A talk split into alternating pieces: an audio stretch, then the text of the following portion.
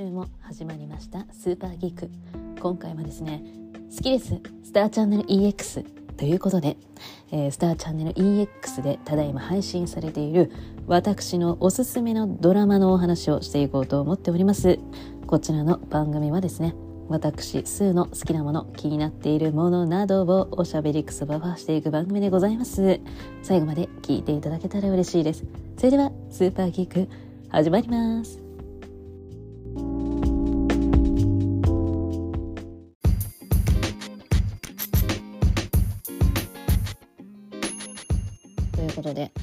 引き続き 海外ドラマのねお話が最近多くなってしまっているんですけれどもちょっと今回もね海外ドラマのお話をさせてちょんまげということで、えー、お話を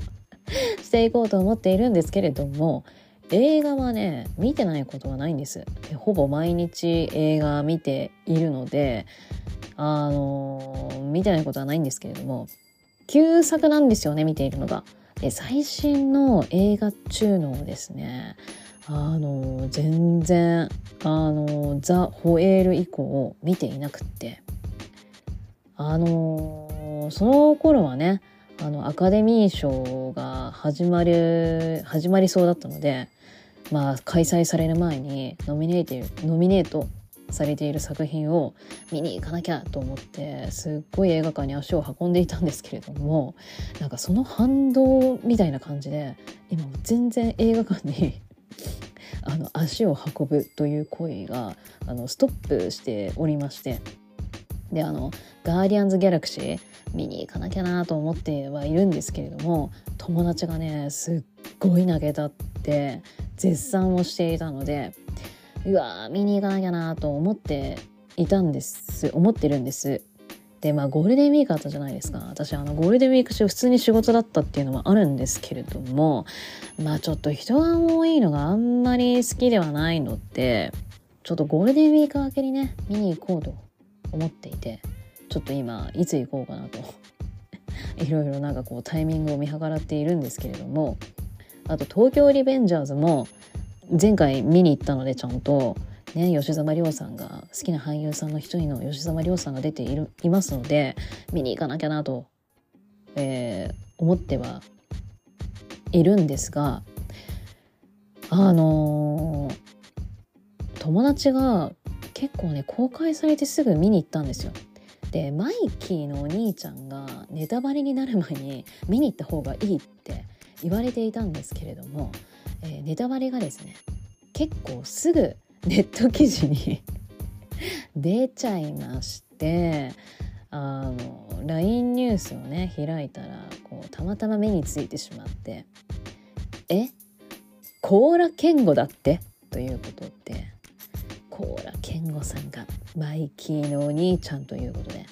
えー、この吉沢亮さんのお兄さんが甲羅健吾さんこんな組み合わせあるっていうね。こんな奇跡の兄弟があるんですかっていうね。で私はコーラ健吾さんも好きな俳優さんの一人ですのでこれは見に行かなければいけないと。これはこれは必ずやと思ってはいるんですけれどもゴールデンウィークあったじゃないですかということでゴールデンウィーク明けたら必ずや見に行きますと思っております。ね。まあちょっとなんかもうななんだろうな。なんか全然私東京リベンジャーズの漫画アニメ見てはいないのですがなんかこうマイキーにとってなんかこうだなんか大きな出来事みたいなね。なんかお兄ちゃんに関することみたいなのをなんかあらすじをちょっと目にしたりなんかしただけで、まあ、大体あの甲羅健吾さんの行く末が想像できてしまうんですけれども。えもしやそれってそうなるってことって思ってはいるんですけれども、まあ、ちゃんとスクリーンで。ちゃんとスクリーンを目で見て確認をして。実際ねちゃんと確認をして参りたいと思いますけれども。答え合わせをしていこうと思いますけれども。まあ一応新私の中の新作はこの2つあと来月の末になっちゃうから6月30日。エンディン・ジョーズ。ファイナルですよファイナル。えっ、ー、とリチャードリチャード・ギアじゃないや。リチャード・ギアじゃないね。えっ、ー、とえっ、ー、とハリソン・フォード。間違えちゃいけない。ハリソン・フォードリチャード・ギアを。まさか間違えるというとんでもない失態を今犯しましたけれども。えっとですねハリソン・フォードもうね最後のインディン・ジョーズとねもう前から話題にはなっておりました。そしてこちらのインディン・ジョーズになんと私の大好きなマッツンことマッツ・ミケルセン。怒られるね。これね怒られますよ。マッツンなんてね。もう お友達ですかってね。こう松本さんとかね名字が大体マッツンなんであだ名つけられますけれども。マッツ・ミキルセンですから、えー、そのマッツ・ミキルセンが、えー、こちらの最後のインディン・ジョーンズにご出演をされるということで非常に楽しみにしております。そして今回もマッツ・ミキルセンは悪役を 演じるらしいんですけれども。マッツンね悪役多いんですよね。あの母国デンマークの映画とかになりますとあのまあいい人っていうくくりも、ん、あれですが悪役を演じるってことがそんなない気がするんですよね。であの欧米の映画になりますと、まあ、ちょっと悪役が多い。でフィルマークスで一覧が見れるので数えてみたんですけれどもあ私がねあの見た中でのマッツンの悪役とあの悪役じゃない率どどうなんだろうって思ったらトントンでした結局。結局どっちもどっちじゃんって感じでしたけど。なんか不思議だなって感じですね。デンマークではそんなことないんだけれども欧米ってなると悪役のね出演のオファーが来るのか不思議な比率だななんて思いましたが。でえっ、ー、とそんなマッツ・ミキルセン。あなんか全然ドラマの話が始まらなくてあれですけれども。そんなマッツ・ミキルセン。この間ね大阪コミコンで、えー、来日をされて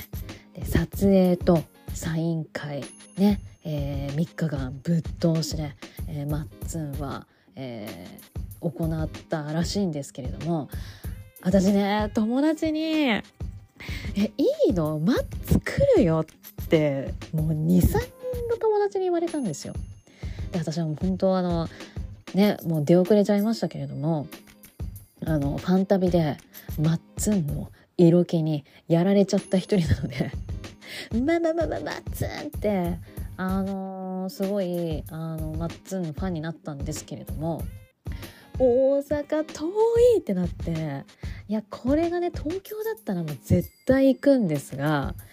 大阪は遠い。あのー、まあマッツンのあの撮影とえー、サイン会はあの東京コミコンで来日されましたヘイゼン・クリステンセンに比べたら全然安いんですけれども ヘイゼンはね恐ろしい値段だったんですけれどもマッツンはそれに比べたら安いお値段ではあったんですがいやそれプラス新幹線でしょと。で日帰りで帰るのはちょっとな1泊ぐらいするじゃんとかいろいろ考えたらうわちょっとまあお金のない私がいけないんですけれども「い や待ってー」ってなっちゃってちょっとね行くのを断念してしまったんですいろいろなことを考えて。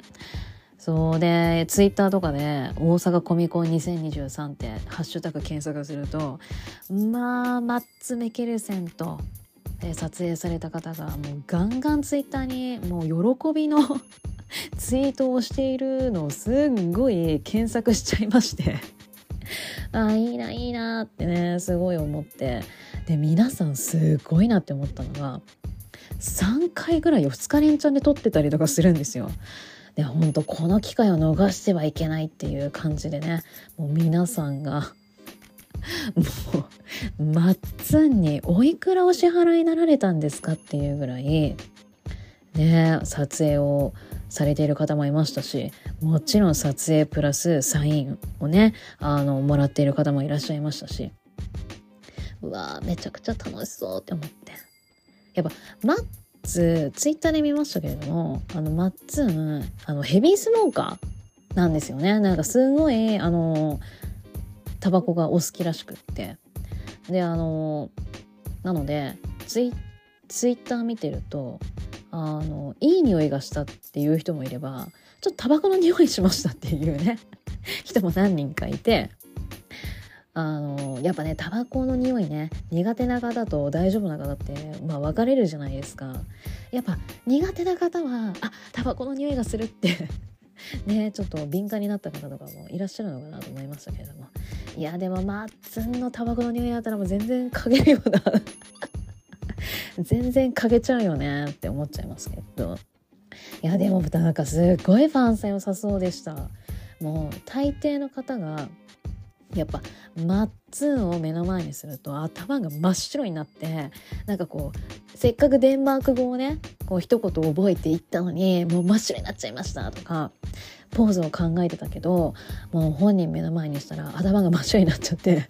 いつの間にか撮影が終わってましたなんていう感想の方が非常に多かったんですけれどもあのー、やっぱり皆さんほとんどの方がこうマッツンがもうグッと肩をねグッとこう何肩を抱いてっていう言い方でいいのかな。ぐっとこうこうじゅなんかこう引き寄せてくれてすんごい近い距離でツーショット撮りましたっていう方が結構いらっしゃいまして。いやマッツンファンさんいいんだなーなんて思って。ねなんかちょっと疲れた顔してましたけどなんていうのねほん全然見かけなかったんですね。あの大抵あの私韓国の K-POP のあのハイタッチ会とか昔参加したことあるんですけれどもあの夕方の時間帯をね選択していったらあの塩対応されてすんごい悲しかった記憶があって。疲れた疲れてたんでしょうね。あのえ無表情っていう まさかの無表情なんですかっていうのでね非常にあの残念な思い出がございまして。でもマッツンはやっぱすっごい。あの塩なんか疲れてる感じだったんですけどっていうツイート一個もね私が目にした中でですけど一個もそういうの目にしなかったのでうわずっとマッツンって神対応してたんだなって思うとさらにマッツンが マッツンに対して好感度が上がってしまいましたけれども。あとハート？あのねハートを片方作ってマッツンにもこうハートの形をねこうしてもらって2人でハートを1個作るっていうあの K-POP とかでも定番のハートマークのねポーズがありますけれどもあれやってる人も結構多くってであれやった人あの大抵マッツの指先は温かくあ温た温かかったです。温かい。温かかったですっていうね。全然言えなかった。っていう感想が本当に多くってうわマッツン体温高いんだ。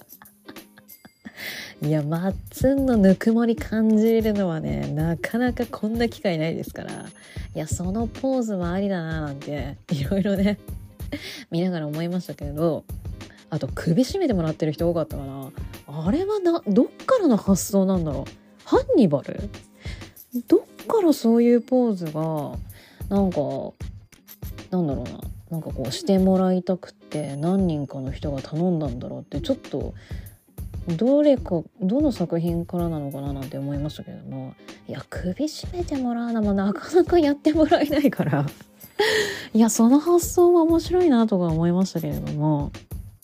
いやマッツンね。なんかほんとマッツン本当によかった。あの大阪シネマトゥデイさんかなのツイートを見ていたらあのやっぱ一日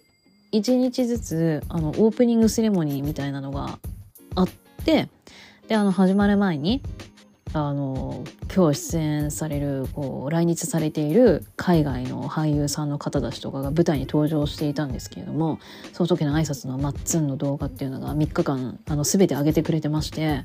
あの1日目はねわあなんかねマッツン・ミキルさんがが登場しただけでこんな完成です。すごい大きい完成ですってだったんですけど2日目はなんかマッツンがセルフィーで会場の人たちをねこう撮ってたんですよね。でその後にあれ司会の方なのかな？のところに行ってあの2人いらっしゃったんですけど一人一人に握手をしてなんか「ありがとうございます」ってなんか手を合わせてで投げキッスをして去るっていう「えー!」みたいな「マットゥン」もうマッツじゃないマットゥンみたいになっちゃって「マットゥン何それめっちゃ人良さそうなんですけど」って思って。で3日目はハッピーを着てねオープニングご登場されてでもキュンですっていうあのね指でハートを作る。マットゥーンってまたなっちゃって。マットゥーンキュンですやるのってね。いやーなんかね言ってもないのに勝手に好感度持っちゃって。いやめっちゃいいなと思って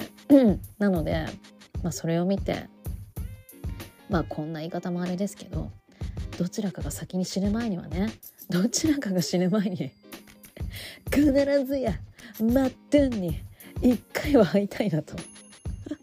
思った次第でございます。まあ一番ね大阪コミコンがチャンスだったんですけれども確実に会えただろうって感じなんですけれども、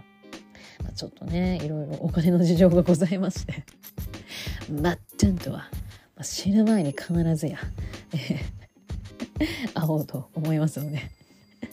いやーすごいな。マッツンの話でめちゃくちゃ時間が経ってしまいました。申し訳ございません。えー、マットゥンねなんだっけ。そうそう何の話かしたインディ・ジョーンズよ。インディ・ジョーンズの話がしたかったのよ。であのマットゥーンは大阪コミコンであのインディ・ジョーンズのプロモーションというかなな何をしてたんだろうか。インタビューも受けてたのかな。ちょっとそこまでわからないんですけれどもあのインディ・ジョーンズ6月30日に公開されるのに見に来てくださいねっていうあの動画の撮影とかも行われていたようなのでうわもうこの3日間まっつん休みなしでなんかいろいろねこうこなされてたんだななんて思って。今度またゆっくり日本に来てくださいねって。思いましたが。はい。ということであの あの本当はこのままドラマの話をしようと思ったんですけどもあまりにもちょっとねマッツな話盛り上がってしまいましたのでえここで一回一区切りをさせていただきたいなと思います。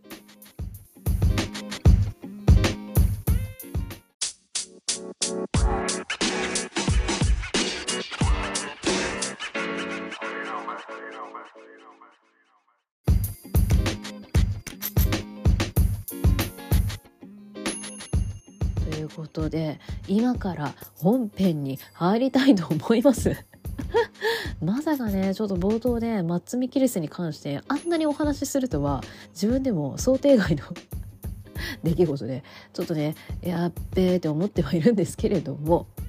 今から気を取り直して本編に入りたいと思います。で、えっ、ー、と、スターチャンネル EX。私結構ね、これおすすめのあの何て言うの？動画配信サービスだなと思っておりまして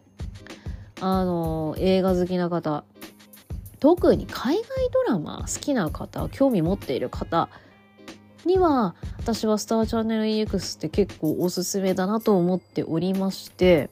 であの以前3つ前ぐらいにエピソードでえー、グザビエ・ドランがね初めて制作したドラマについてお話をさせていただいているんですけれどもそれを配信しているのもスターチャンネル EX なんです。でまあその時にちょっとお話はさせていただいたんですけれどもまあ BSCS にねあのご自宅であの加入されている方入られている方っていう言い方でいいのかな。でしたら、スターチャンネルっていうね、チャンネル名、あのー、聞いたことあるかなと思うんですけれども、そのスターチャンネルが Amazon プライムでチャンネルを持っていまして、それがね、スターチャンネル EX って私は勝手に解釈をさせていただいているんですけれども、間違ってたらごめんなさいね。多分ね、あの、スターチャンネルとスターチャンネル EX って一緒なんですよ。で、えっ、ー、と、私がなんでこのスターチャンネル EX にえー、っとなんだろうな入ったかと言いますと以前にもねお話をさせていただいているんですけれどもルカ・ガナニーノ監督が初めてドラマを手掛けた「Who は Who We Are」これが見たくって調べたらなんだってスターチャンネル EX っていうねちょっと聞き慣れないチャンネル名でまあ調べたらあああのスターチャンネルかっては思ったんですけれどもでスターチャンネル EX は今でもやってるかなとは思うんですけれども、まあ、あの以前もね、えーと、加入されたことない方は、えーと、30日間ぐらい無料で体験っていうのができまして、まあ、それ以降は月額980円かなぐらい、えーと払うっていうシステムにはなるんですけれどもあのねスターチャンネル EX、まあ、ぶっちゃけその「風は不意は」見終わったら解約しちゃおうかな。あのお金がかかっちゃうし。あのまあお金かかる前にその体験だけで加入しようと思っていたんですけれども。意外とねラインナップが充実していて私はずっとね1年ぐらい継続しているんですよ。であのー、映画のラインナップっていうのももちろん、あのー、よくってというかたくさんあって結構ねあの昔の映画強い印象がある。私の中では。あの70年代80年代、まあ、90年代とか。なんかそういう最新のというよりはあの旧作のラインナップが映画についてはちょっと強いのかなっていう印象は持ってまして。なんですけれどもあのスターチャンネル EX は Amazon プライムとか Netflix で配信される前のあの最新の映画っていうのもあのー、行ってたりとかしていて面白いんですよ。私ですとエクストリームジョブこれがねあの結構いち早く配信していたような気がしていてでうわ見れんだと思って見たんですよね。でそれからネットフリックスとかがね配信し始めたってていう私の中のねあの印象ではありまして。でスターチャンネル EX はいいんだけどあの私映画仕事の休憩時間の合間に見たりとかしているんです。でそのためにダウンロードしていくんですね映画を。なんですがえーとね、スターチャンネル EX はダウンロードできるものとできないものっていう作品があったりするので、まあ、ちょっとそこがうんって思ったりもするんですけれども。まあするんだけど、まあ、私あの まあここまで別にあれだけどあのスマホのね契約があの別にギガ気にしなくていいっていうあの契約を結んでいるのでまあ大丈夫なんですけど。そうそうそう。まあなのでまあちょっとねそういったことが気になる方はまあ、ちょっとオフラインで見れるもの見れないものって分かれたりするんですけれども。いやけどね映画のラインナップもいいですが私がやっぱりスターチャンネル EX の強いなって思うところはドラマ？海外ドラマのラインナップがマジであの面白いっていうかあの他のサイトでサイトで？動画配信サービスでまだ配信されていない作品っていうのをスターチャンネル EX って結構ね、海外ドラマの配信が多いんですよ。で、まあ私全てをね、網羅できているわけではないので、あの、あれなんですけれども、いや、これ見たことないなって思う作品がスターチャンネル EX だけで配信されているっていうのがあって、だからそういうのがあるからなかなか解約できずに まあこんな言い方もあれなんですけれどもいやいやいやいやいやスターチャンネル X 切れる時がねえなって思いながら ずっと今でも加入し続けてるっていう感じなんです。結構ね面白い作なんかうおってあのなんだろうな。スターチャンネル EX 内で検索でおって発見できるのもあるんですけれどもネット記事とかでえー、面白そうどこで見れるんだろうって検索してみるとおおスターチャンネル EX だけかよっていうのもあったりとかしてなんかスターチャンネル EX もなかなか強いなって思いながらあの利用させていただいているんです。でまず私がですねおすすめしたい作品はスターチャンネル EX に加入するきっかけにもなりました。ルカ・ガダニーノ監督初めてドラマを手掛けました「フーはフーイは僕のままで」こちらの作品をまずご紹介させていただきたいなと思って。おります。でこの「フーはフーイは」えー、未だにスターチャンネル EX でしか見れない作品になってます。で、これがめちゃくちゃ評価が高いんですね。あの、フィルマークスなんですけど、フィルマークスでのこちらの作品の評価がめちゃくちゃ高い。4.5ですよ。スコアが4.5。すごいよ。で、あの、いろんな方のね、レビューを見させていただいたんですけれども、ほとんどが4以上叩き出してます。ほとんどの方が。まあ、それぐらい、この風は風イヤーって、刺さる方は刺さると思うんですけれども、なんだろうな。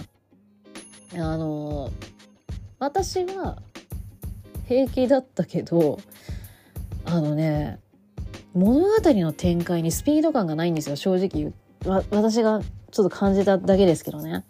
あの、スピード感があんまりなくって、あの、アメリカの海外ドラマとか、なんだろうな、ああいうのを好む方は、ちょっとこちらの作品は物足りなさを感じるというか、じれったさを感じる、うん、人とかもいたりするのかな。なんかちょっと好き嫌いが分かれそうだな。なんかその物語の展開的に好き嫌いが分かれそうなちょっと物語の進展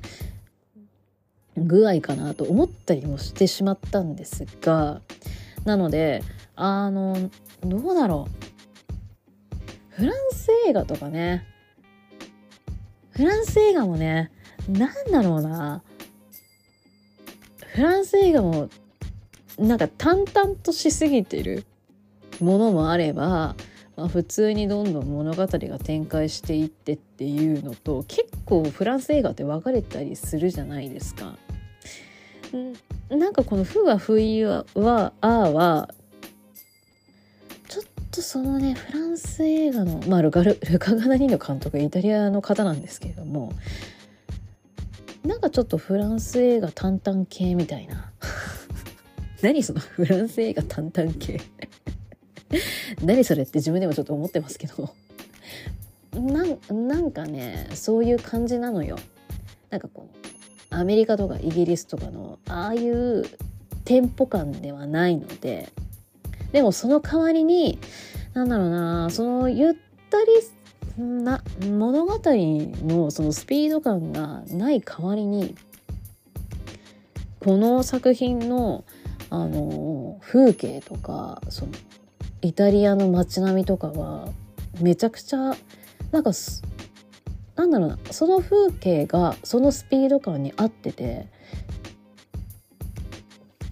その映像の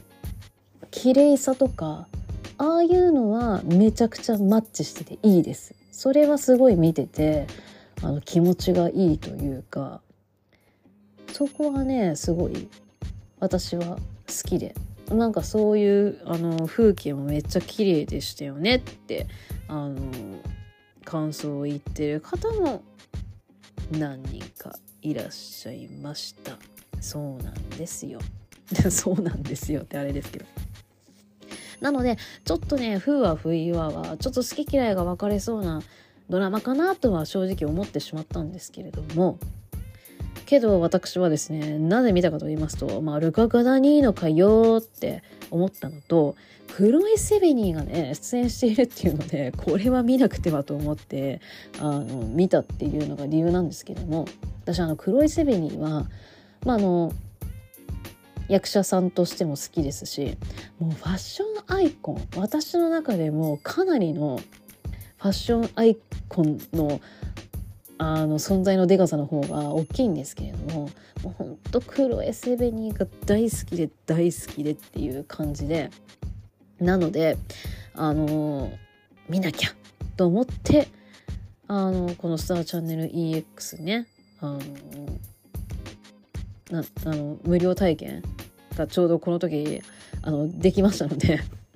それでこの作品を見たっていう感じなんですがこのね「風は封印は」ってえー、っと男の子フレイザーっていう男の子がいるんですけれどもこの子が主人公でしてでその子のお母さん役をクロイ・セビニーが演じてるんです。で、えーと、お母さんは、えーと、このフレイザーはお母さん2人いるんですよ。でえっ、ー、とまあその2人はお母さん2人はえっ、ー、と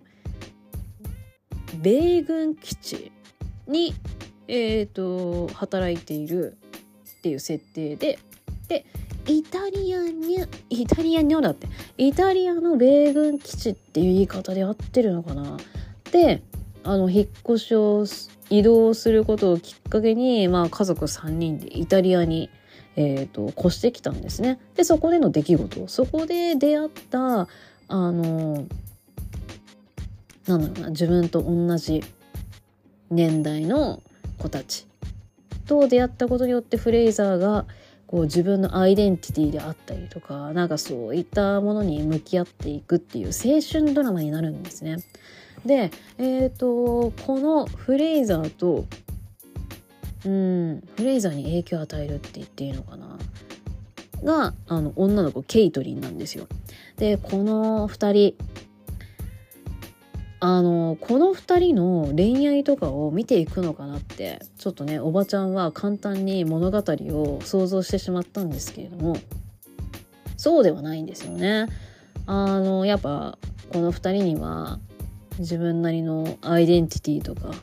ジェンダーとかそういったものを抱えてましてで2人はこうだんだん仲良くなっていくうちに、う、向き合う。他にも、まあ、その自分と向き合うとかその他にもまあちょっとね人間関係が描かれていたりとかちょっと複雑なね人間関係が描かれていたりとか、えーと、フレイザーとそのクロエ・セベニーとねあともう一人お母さんがいるんですけれどもマギーっていうねお母さんがいるんですがその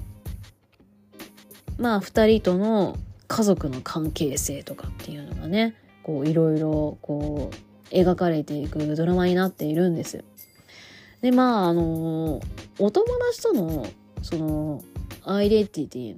友達を通してのアイデンティティの向き合い方はまあまだあれなんですけれどもこの家族とねフレイザーがめちゃくちゃ複雑で なんか反抗期なの？なななんなんでしょうって思うあのフレイザー君の反抗具合がすごいんですよね。でまあそのねフレイザー君のその思春期なんだかかんだかっていうのにあの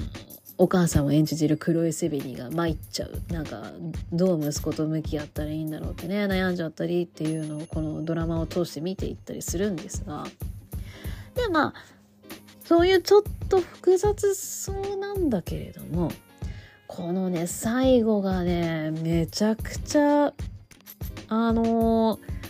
おしゃれというかちょっとなんか他のドラマと違うなって思うあの部分でもあったりとかもするんですけれどもあの音楽をたんなんかねこのドラマ見てるとブラッドオレンジっていうあのアーティストがいらっしゃるんですけれども黒人の私ブラッドオレンジ大好きであの音楽ブラッドオレンジの音楽めちゃくちゃ流れるんですけどって思いながら見てたんですよ。で調べたら音楽担当してるのが ブラッドオレンジだったんですよね。ありゃっていうことで そりゃご本人の音楽ガンガン流れるわけだって思ったんですがでこれがさちょっと待ってって思ったんですけどこのフレイザーとケイトリンこの2人の2人にとっての青春の一曲がブラッドオレンジなんですよ。こんなおしゃれな高校生ある？っていう感じで。いやいやいやいや青春の一曲がブラッドオレンジおしゃれすぎんだろっていう感じだったんですけども。フレイザー君がねケイトリンねブラッドオレンジの存在を教えてあげるってたはずなんですよ。私の記憶が正しければ。で2人でブラッドオレンジの曲をねこう聴いたりとかして。で、えーと、この物語の最後の方にブラッドオレンジがイタリアにツアーしに来るっていうお話がありまして。で2人はねそのブラッドオレンジの音楽を聴いてたからこうライブに行こうよっていう話になるんですよ。もうこれほんと最後の最後の展開になるんですけど。で親はやっぱりこう10代のあの2人をライブにね2人だけで行かせるなんてって多分うるさそうだからもう親に嘘ついて行こうぜみたいなノリになっていくんですけどでこのブラッドオレンジご本人が最後登場するんですよ。なんだってと。ブラッドオレンジご本人出てくるんですけどっていうねちょっとびっくりしちゃったんですけどでこれねドラマめちゃくちゃいいなって思ったのがブラッドオレンジ、えーと、イタリアのねちょっと小さいライブハウスみたいなところであのライブ行うんですよ。でアンコールあったんですよね。で私ブラッドオレンジの日本来日公演行ったことあるんですけどアンコールなしだったんで 結構思ってたよりすぐに終わってえブラッドオレンジアンコールなしでこのまま終わりなんだみたいな感じでちょっとねえー、ってなったんですけど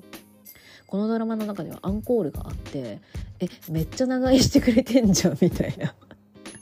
えー、羨ましいんですけどとか思いましたけど全然違うじゃんとか思ってね。でそうそうそう。なんかそういうので音楽もおしゃれなのよ。そう。で音楽もおしゃれで映像も綺麗でっていうね。なんかやっぱ多分そこら辺刺さる人はめっちゃ刺さるんじゃないかなと思ったりもするんですけれどもまあとりあえずおしゃれよイタリアで綺麗な風景が広がってブラッドオレンジが音楽担当しちゃってっていうね おしゃれ具合は半端ないんですよ。でもう一つおしゃれなのが主人公を演じて主人公のねフレイザー君めちゃくちゃおしゃれなんですよ。でいやいやいや高校生こんな格好するみたいなおしゃれなね格好をしていらっしゃったんですけれどもですごいのがこのドラマのすごいのがだ他のドラマもどうだか私は分からないけれどもフレイザー君のあのファッションだけをどこのブランドを着ているかっていうのを教えてくれるだけのインスタのねアカウントとかあったりしたんですよ。すっげえなと思って。でそのねアカウントいろいろ見てみたらあの ラフシモンズ着てたりとか めちゃくちゃ高いの着てるんですよ。いや高校生着ないでしょ。高校生ねラフシモンズ着こなしちゃういるのっていうね。それリアル本当にっていう。まあドラマの世界だから実現しそうな感じですけれども。いやいやいやいや高級すぎねえかとね。なんかねフレイザー君はイタリアに越してくる前ニューヨークにあの住んでいる設定だったんです。でお母さんのねこう買ってくれたのかなとかね。まあそんなのドラマでは描かれてなかったですけれども勝手に想像しちゃいましたけど。いやおしゃれですわ。であのー、こちらはえっとあれなんだっけ？あもうすっかり忘れちゃった。嫌になっちゃうわ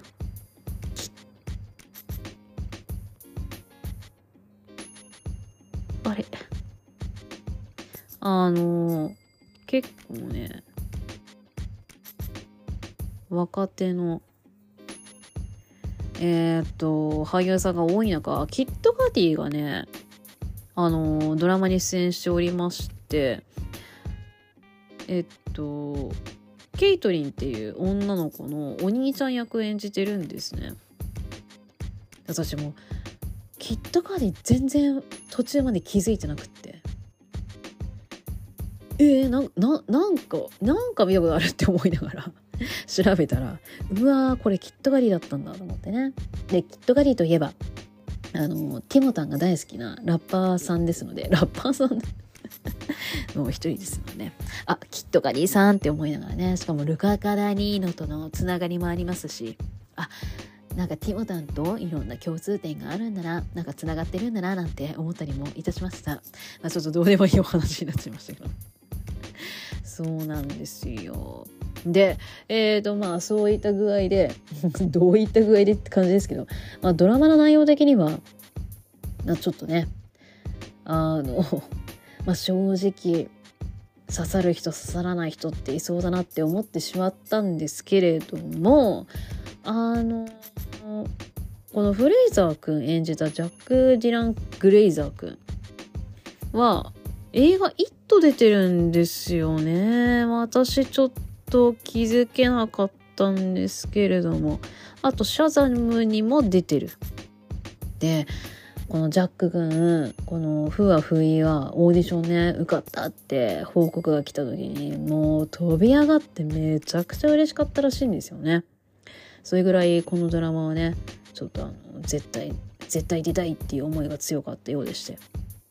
でケイトリー役を演じたジョーダン・クリスティン・シアモンちゃんこの子はこのドラマが初めての演技だった気がしますそう。でもね初めてにしちゃうという感じであのー、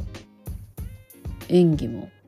あれですよ。なんか堂々としてたような気がしますしあと結構顔がもうすでに雰囲気ある子なんですよね。羨ましいですよ。あの私も雰囲気のある人になりたいってあの高校生の頃とか思ってましたけど。まあ、全然身にあの全然あの身につきませんでしたけれども。もうねなんかもう顔からしてちょっと雰囲気ある系の子でいやなんかちょっとこれから活躍してほしいななんて思いましたけどちょっとねこれ以外何の作品も今のところ情報が載ってなくってあれって感じなんですけど。はい。是非ちょっとねふわふや見ていただけたらなと。思います。ぜひ気になった方、おすすめです。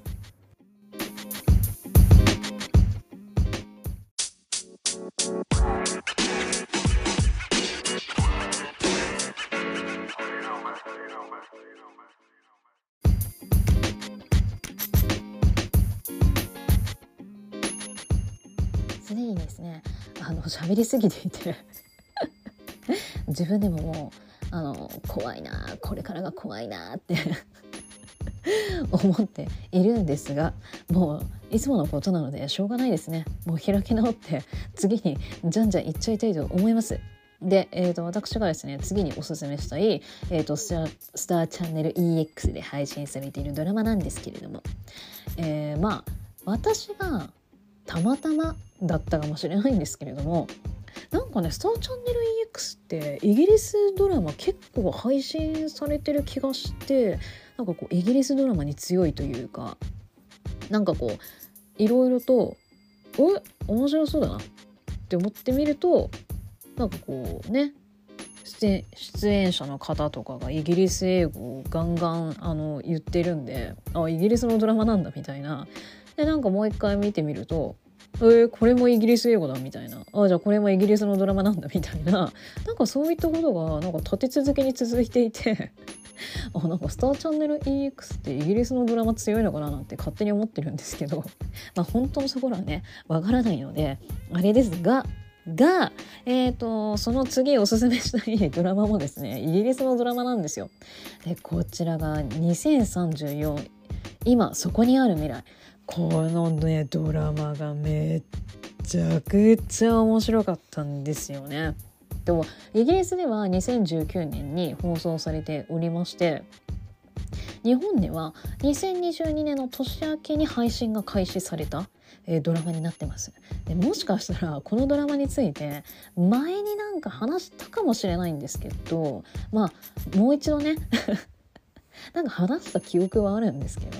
まあ、もう一度あの面白いので話したいと思います。でえー、っとそうそうそうで2022の年明けでしょ？で私正月休みとかなんかで一日家にいたんですよね。であのどこにも出かけたくなかったので なんか面白いのないかなと思ってスターチャンネル EX X 内のなんかいろいろ見てたのかな？そしたらあ面白そうだなって思って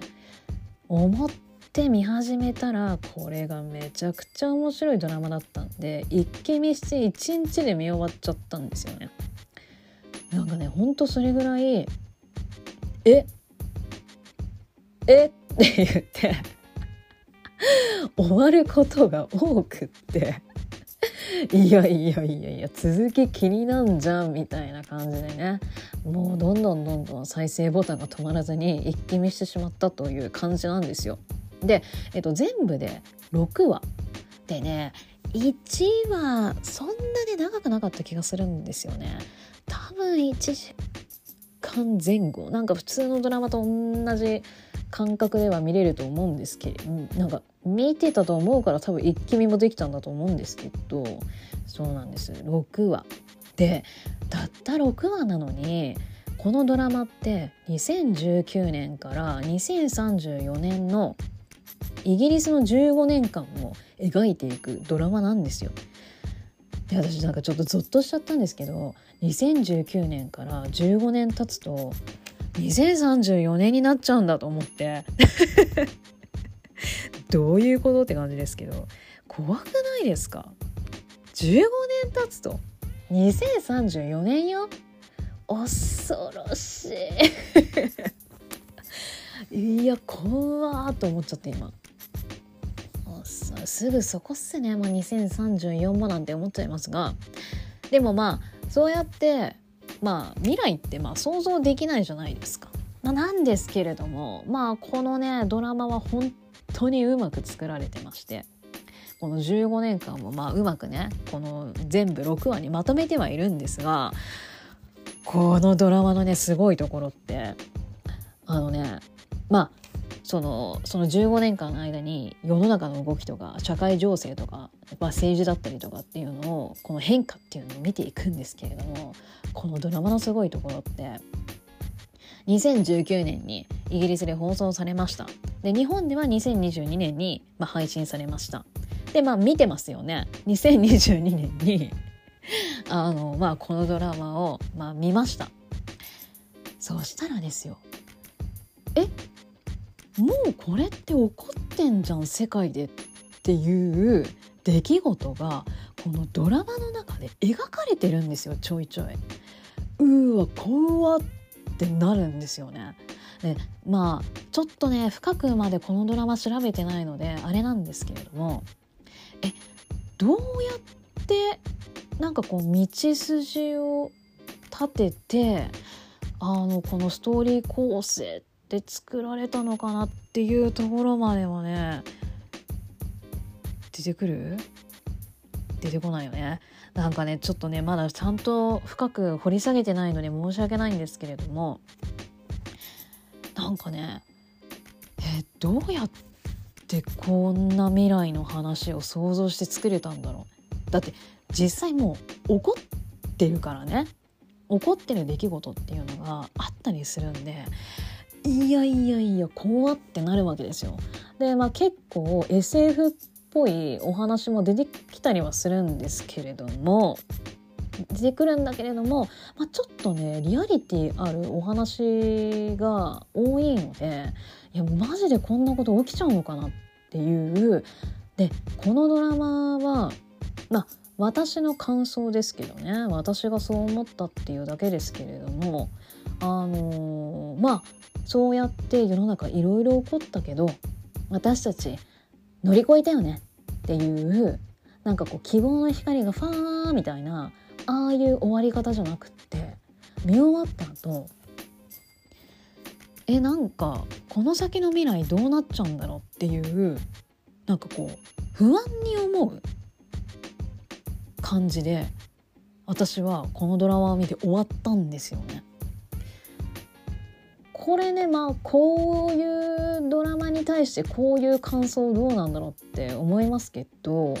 なんかそう思ったのが面白いドラマだなというふうに私は思いまして。ねなんかこう希望も持たせるとかじゃなくって。いやいやいやいやこの先どうなっちゃうの？マジでこのドラマのような感じになっちゃったらマジで世界終わりじゃね？なんて思ったりしたぐらいなんかちょっとね不安になる。からこそいや今のこの社会情勢とかこう今ね自分が住んでる国とかそういうのって今なんかちゃんと知らなきゃなというかなんだろうな。なんかこうちゃんと知らなきゃな目を向けていかなきゃなってまあ思わせてくれたドラマでもあったんですよね。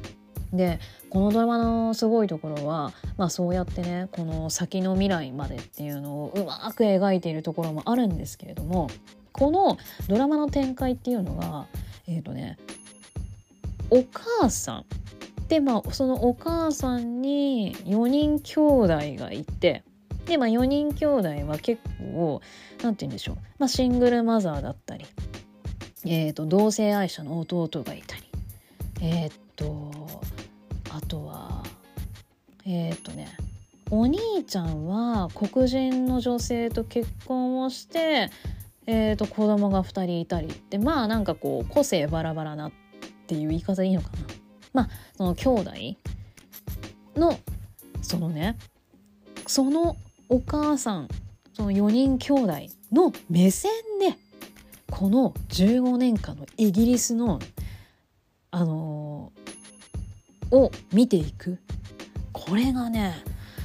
面白いんですよ。この4人兄弟を巻き込んでの社会情勢の変化政治、まあ、難民のお話だったりっていうのが出てくるんですね。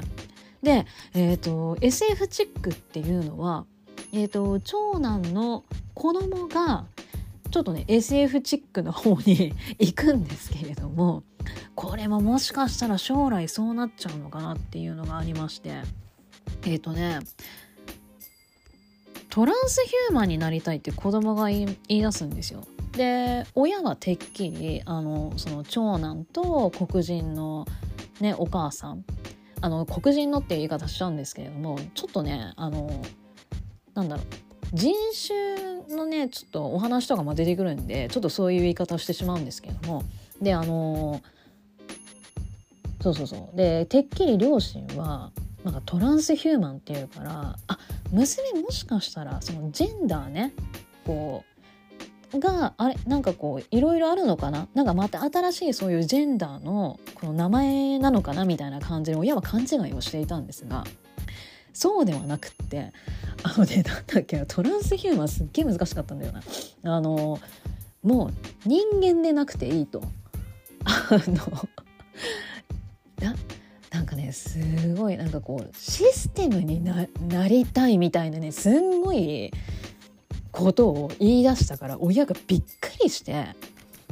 「な何言ってんのあんた!」みたいな自分はもう人間はもういなんかこう体はいらないと。なんかそういうシステムとかなんかそう AI なんかねそういうのが存在していればいいみたいななんかすんごいことを子供が言い出したから親とちょっとねあの対立なんかこう親は全く子供の言ってることが理解できないのでもう何言っちゃってるのみたいな感じで。で、まあ、子供は子供で、まあ、親がななんかこうそのトランスヒューマンについてなかなかこう理解を示してくれないみたいな感じでちょっとすれ違いとかね喧嘩とかっていうのが勃発するんですけれどもこれもなんか私も何を言っちゃってんだと。ドラマを見ながら思ったんですけれどもでももしかしたら将来こんなことが究極そんなことがもしかしたら起こりえんのかなって。ね思ったりとかもしてなんかいろいろとねすごいですよこの15年。でもこの10年でさえもいろんなものが起きてるしいろんななんかこうものも出来上がってるしなんかもう iPhone スマホとかももう出来たてもうガラケーをね私はガラケーを使ってたんですけども青春時代それがスマホになった時も結構えー、ってびっくりしました。もう今はもう慣れちゃいましたけどね。もうなきゃダメなものにもなっちゃいましたし。なんかそれだけでもすごいもでスマホもここ数年ですんごい進化もしてますから。おお失礼いたしました。してるのでもしかしたらがありえるかもしれないんですよね。だからこれもなんか何言っちゃってんだろうってちょっとなんかね ってなっちゃいましたけどいやわかんねえなって思ったりであとまあもう実際起こった出来事っていうところでは、えーと、ロシアのウクライナ侵攻とかあとは、えーとウイルス感染っていうのがこのドラマでは描かれているんですけれどもいよいよもうこれってコロナじゃんみたいなね。だからその私的には結構そのロシアのウクライナ侵攻がちゃんと描かれてたっていうのにはもうびっくりして。いやなんかもうもしかしたらそんな予兆あったのかもしんないけどいやすっげえなーと思って。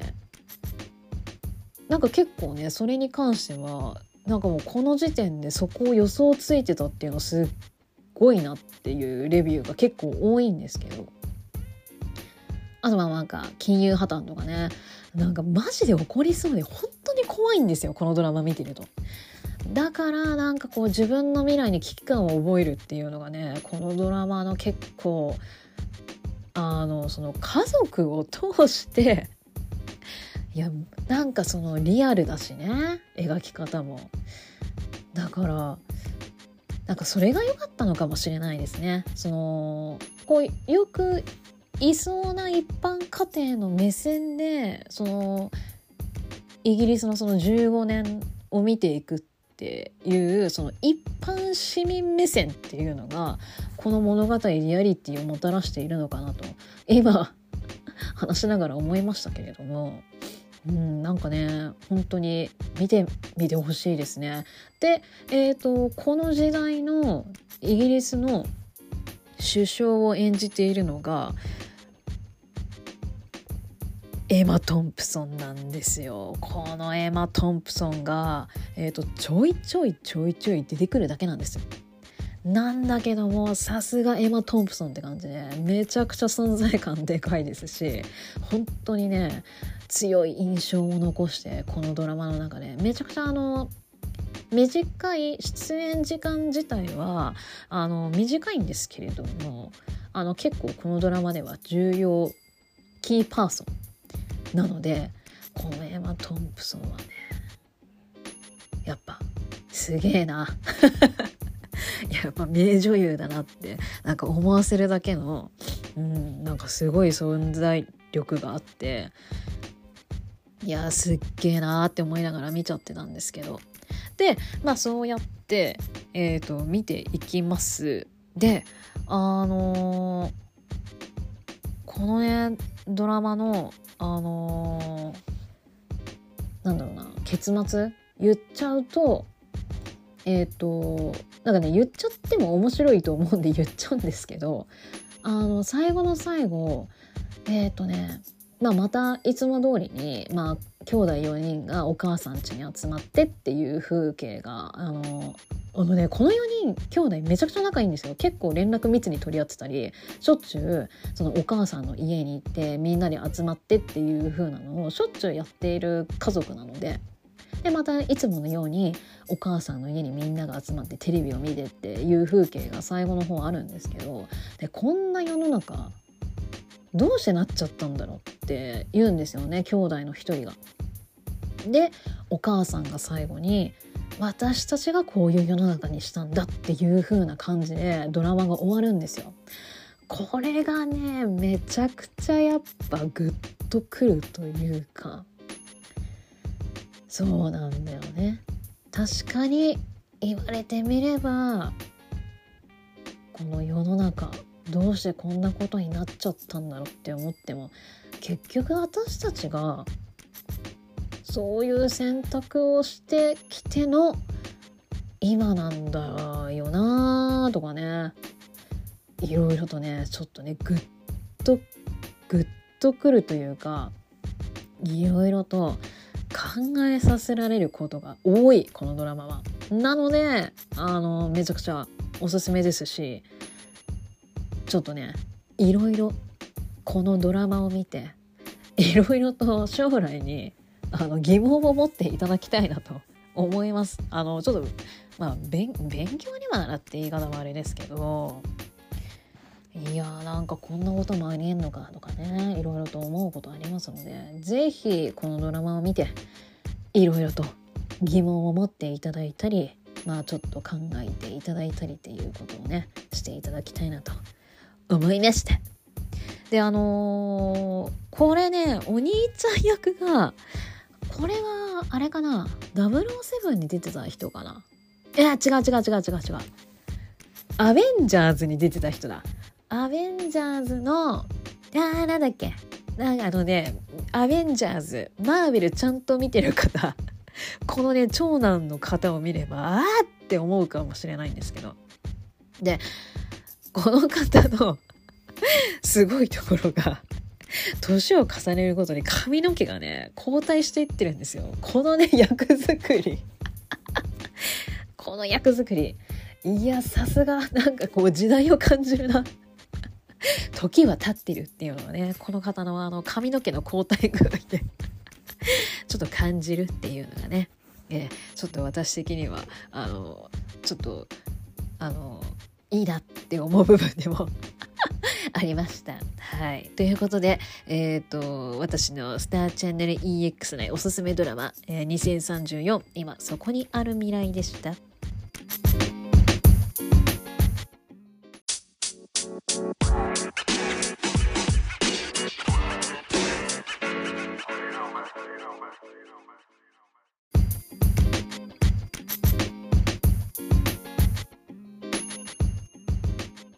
では続いて私がスターチャンネル EX で見て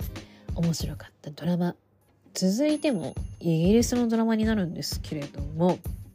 こちらでございます。絶叫パークスレディーパーツこちらがですねめちゃくちゃ面白かったです。えっとオリジナルタイトルは We are Ready Parts になるんですけれどもこれがねなんかあらすじを見てムスリムの女性だけで構成したパンクバンドっていう、えーと、コメディドラマだよっていうあらすじを見てえ面白そうじゃんと思って見始めたのがきっかけなんですよ。であのムスリムってあのイスラム教のね、えー、にを信仰している女性ということなんですけれどもまあ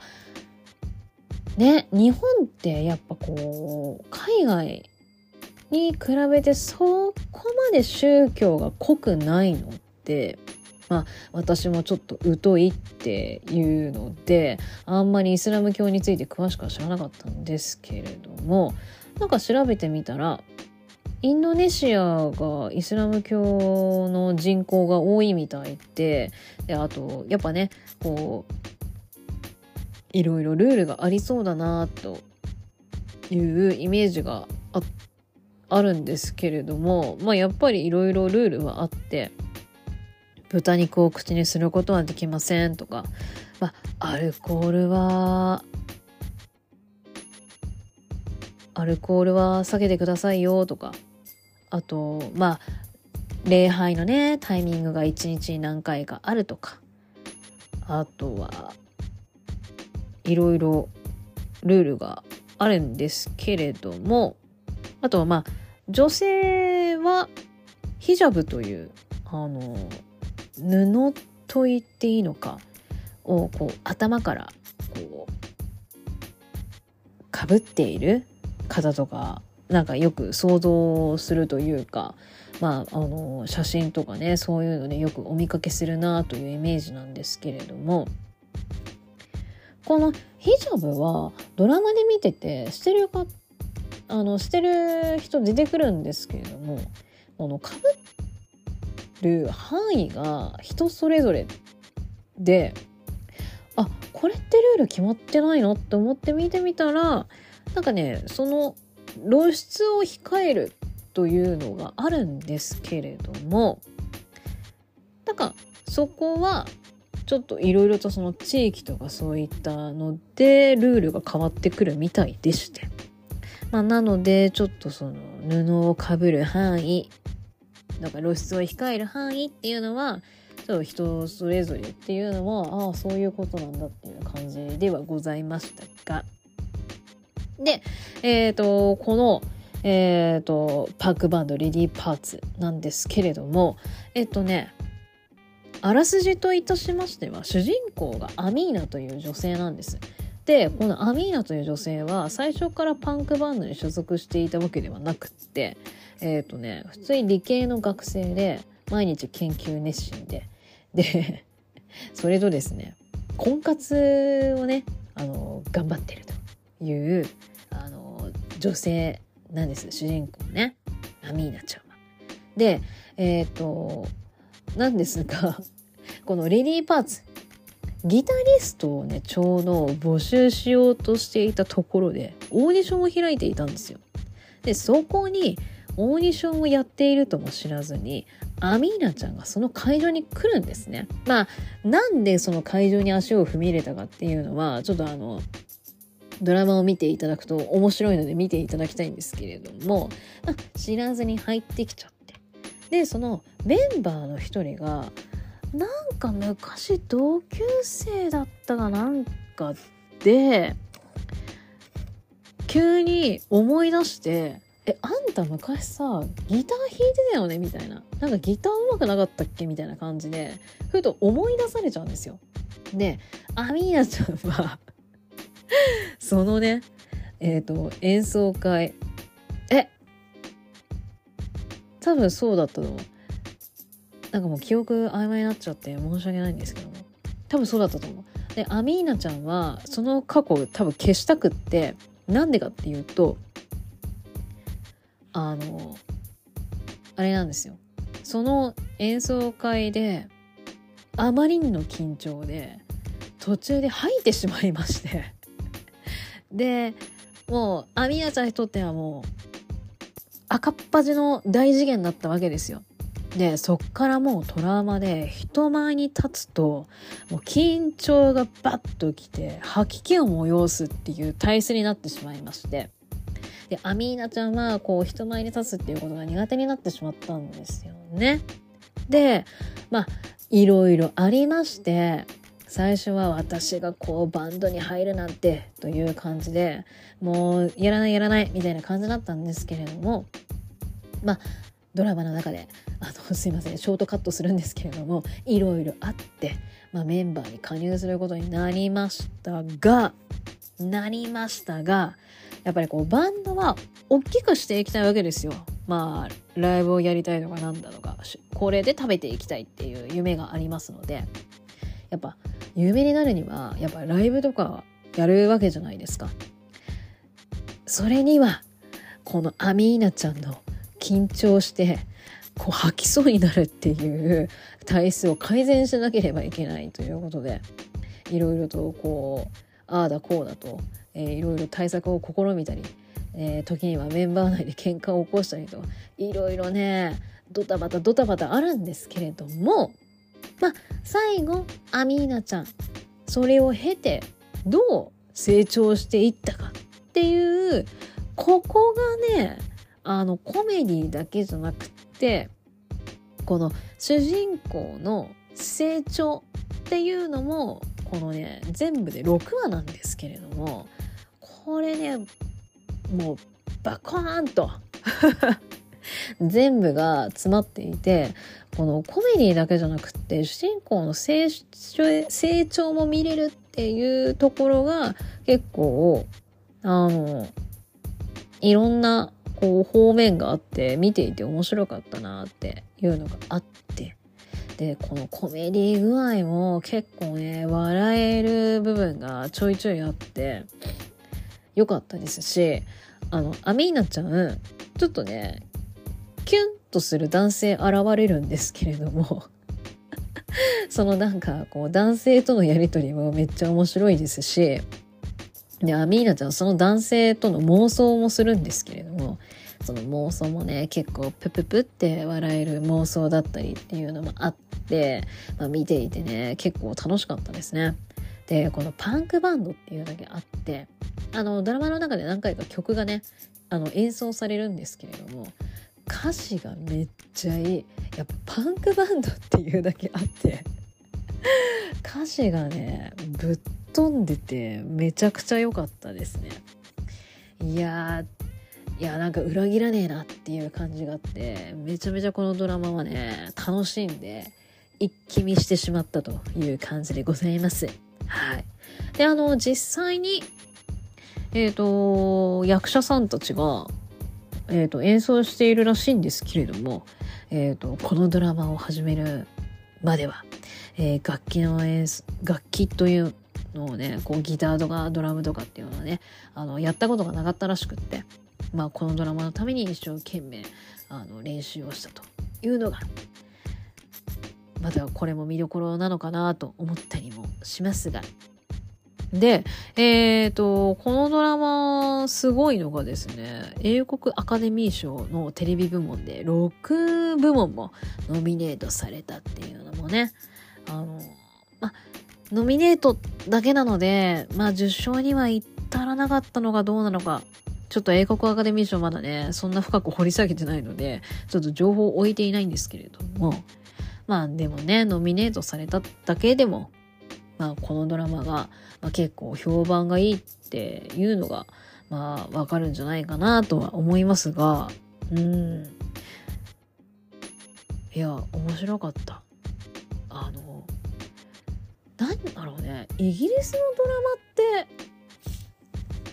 なんか、こういうの、なんかイギリスのドラマも、こうアメリカのドラマも面白いのでもちろんたくさんあるんですけれどもなんかイギリスってまたなんあ今ちょっと声が近すぎちゃったかもしれない。イギリスってなんかやっぱりアメリカのそのドラマとはなんか違うよねっていうなんかこううまく言えないんですけどなんかやっぱイギリスらしいというか イギリスらしいってなんか。詰まっちゃったけ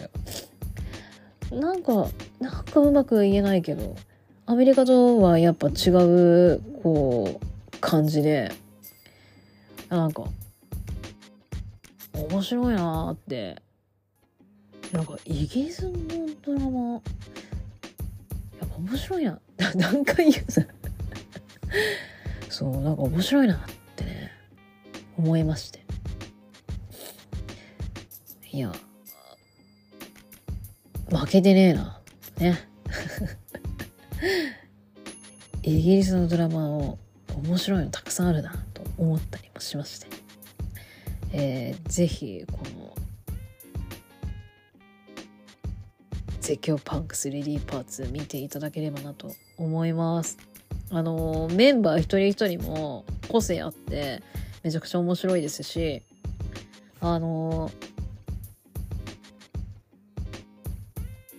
そうこれねえっ、ー、とシーズン2の制作が決定しているんですよ。なんですが、えっ、ー、と、今撮影してるだとか、いつ配信だとかっていう詳細まではちょっとまだ発表されてないので、わからないんですけれども、もうすでにシーズン2が決まっておりますので、まあシーズン1の終わり方がね、ちょっとまああるんだろうなこの後っていう終わり方ではありましたのでシーズン2を、えー、待ちたいなと思っているところでございます。ということで、えー、私がですね、えー、おすすめしたいスターチャンネル EX の配信されているドラマ「絶叫パンクスレディーパーツ」でございました。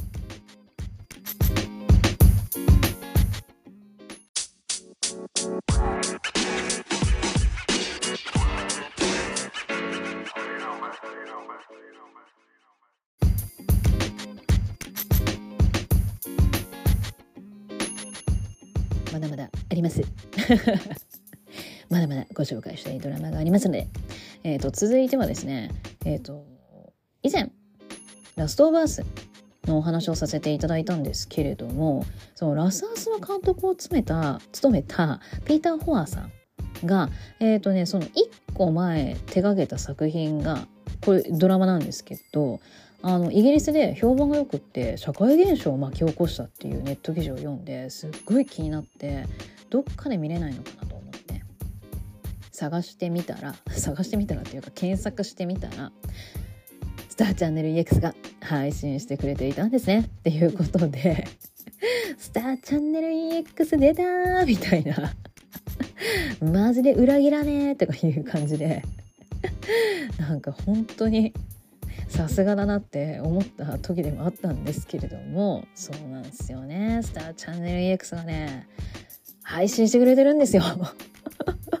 でこのドラマがあの本当いいドラマだったんですよね。で1話だいたい56分とかそれぐらいのお話で5話で終わるんですよ。5話たった5話なのにめちゃくちゃストーリー構成はしっかりしてるし話の内容はこうずっしりくるものでいやこのドラマは確かにいいドラマだわと思った作品でございます。そちらがですね「It's a Sin 悲しみの天使たち」っていうタイトルの作品になります。で、えーと、こちらは80年代のロンドンが舞台になっておりましてえっ、ー、とねエイズがねちょっと増えつつあるという、えーと、時代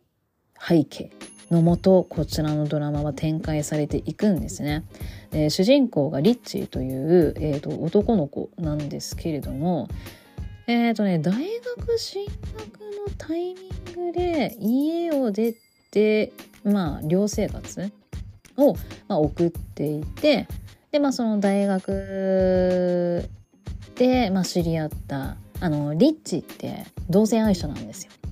であのやっぱ当時ってねあのあのその同性愛者の方に対する世間の目っていうのがまだ冷たくってでリッチは親にもカミングアウトしてできないもうしもうしてみようもんならっていう感じですよね。でなので、まあ、しないまんま、えー、大学に行ってで同じねこうコミュニティの同性愛者の子たちと知り合って毎日楽しくあの過ごしていたんですよ。で特に仲良くなった5人で共同生活を始めるんですけれども、まあ、そんな共同生活をはじあのこうしている中アメリカでエイズっていう病気のね感染者が出てきているらしいよっていうあのニュースが流れてきたっていう程度だったんですけれどもイギリスでも感染者が出たらしいよ。でだんだんだんだん感染者が増えていってまあ自分の周りにも、えーと、感染をしてこう亡くなってしまったっていう、えーと方たちがこう増えてきていたんですね。あのーそしたらそう自分と一緒にね共同生活を行あのしていた仲間とかもね感染をしてしまってちょっとねあの最初ねコメディタッチでこう見やすいんですけれどもやっぱちょっと後半ねだんだんそういった内容になっていくのでちょっと重たいあの雰囲気のドラマにはなっていくんですがでリッチーもね HIV に感染してしまうんですよ。まあそれネタバレじゃんって感じなんですけれどもこうねリッチーが感染をしてしまったであのねこっからがちょっとはうわ辛いなって思った展開でもあるんですけれども当時ってあの HIV って本当はね性別関係なくあの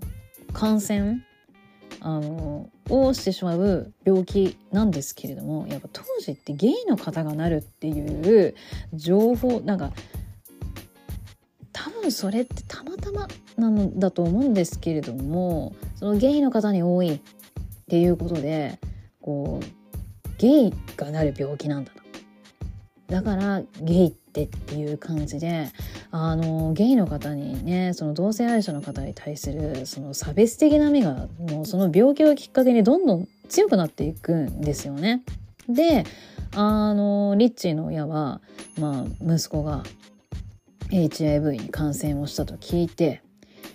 で当時は HIV の、えー、治すあの方法っていうのが未だに分かっていなかったのでもうかかったらおしまいみたいな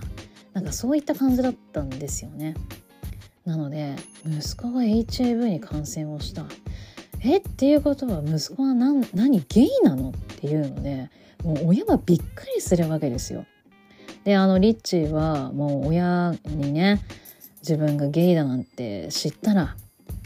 もう家出てけとかね何言われるかわからないからってずっと黙っていたんですけれどももう親はもう今までななんだろうなそのびっくり。なんかこうゲイだったって知らなかったしエイズに感染してしまったって。もうどういうことよっていうのですんごいね親がね戸惑うんですよ。でそのねリッチーの親が戸惑ってしま、まあ、特にお母さんなんですけれども戸惑ってしまったがゆえの行動がねもうなんか切なくって。でうーわーってちょっとなっちゃうんですけどこれね言っちゃうとネタバレになっちゃうのであんま詳しくは言えないんですけどうーわーというねちょっと展開になっていってしまうんですよ。でまあそれがちょっと切ないというかなんというかっていう感じであのー、ちょっと悲しいんですけれどもでも悲しさがその切なさが逆にいろいろとこう考えさせられる。あのーっていうなんかねなんかそういうのがああこのドラマっていいドラマだったなってすごい思ったんですよね。ちょっとねうまく言えないんだけどまああの人によってねどう思うかっていうのはやっぱそれぞれ違いますのであれなんですけどかね。なんかこうこの時代に比べたら今ってその同性愛者の方に対するその偏見ってまあ今多様化とかねいろいろこう広がりつつありますのでこの時代に比べたらって思いますけどけどやっぱりこの時代あなんか世間ってまだまだこういう目でその同性愛者の方を見ていたんだとかね。こうエイズに感染ねしちゃったその友達とかがどんどんどんどんその病気によって変わっていく姿とかっていうのがまあドラマの中で描かれているんですけれども。それを見るとやっぱりちょっとねなんかこういろいろとね思うことがいろいろ出てくるんですけれども。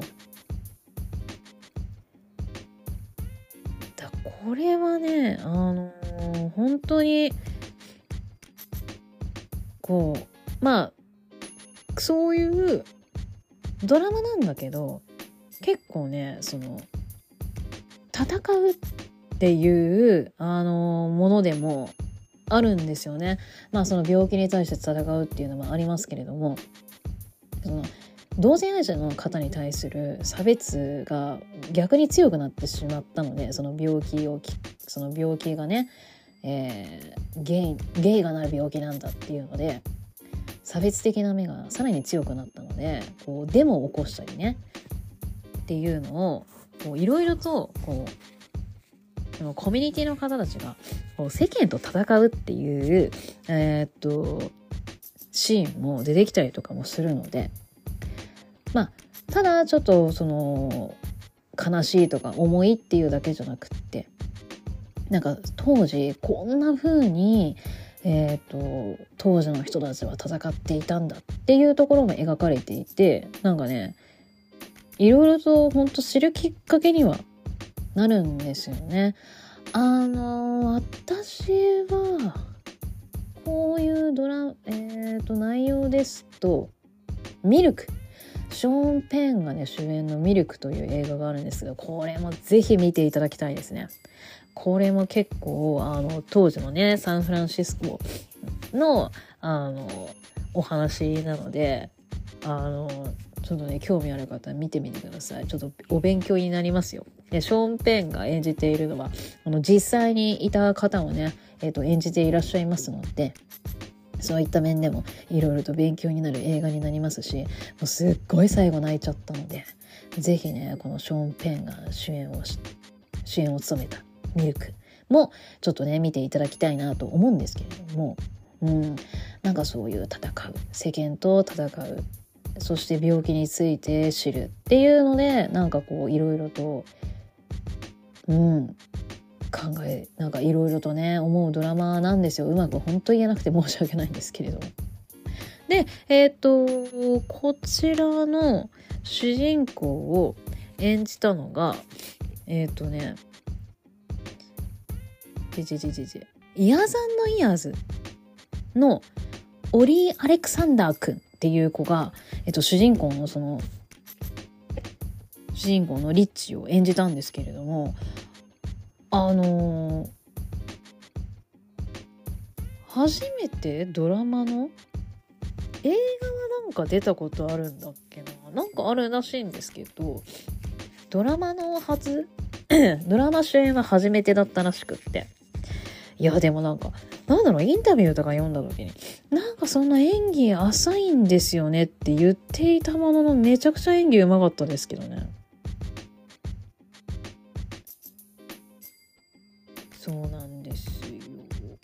であのー、でこのイギリスがどんだけ、えーと、このドラマあの評判がよくってあの盛り上がっていたかって言いますとこのドラマををきっかけにあのあれよエルトン・ジョンがこのオリー君に、まあ、連絡を取ってっていう言い方も簡単すぎてあれだけど、まあ、このドラマを見たエルトン・ジョンが是非っていうのでオリー君とコラボしてあれは確か MTV のイベントだったっけな。であの2人でコラボしたんですよね。で私それは YouTube で見ていて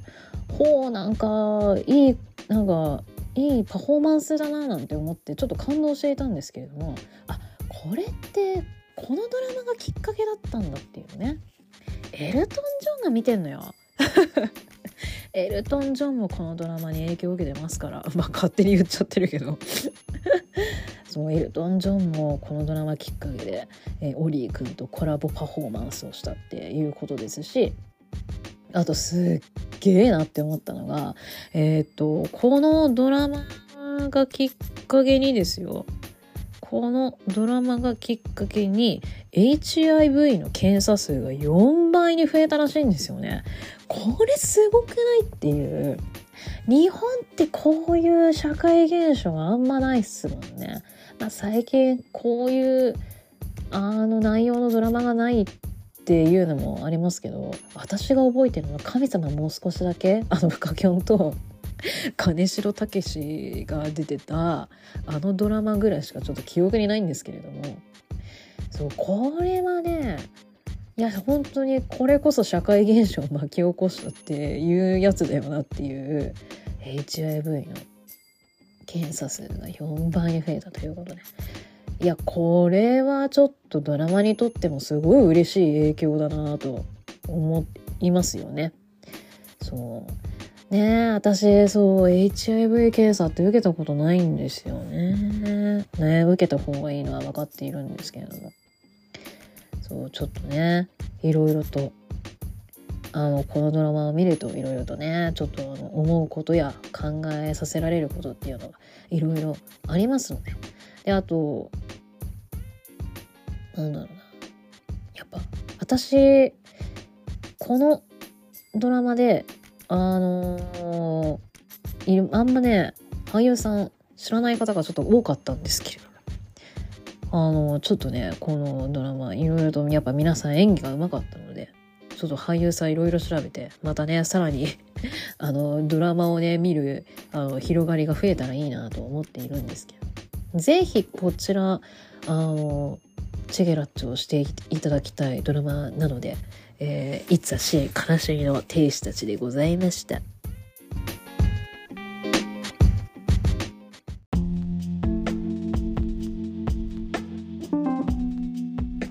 ということでいかがだったでしょうか？スターチャンネル EX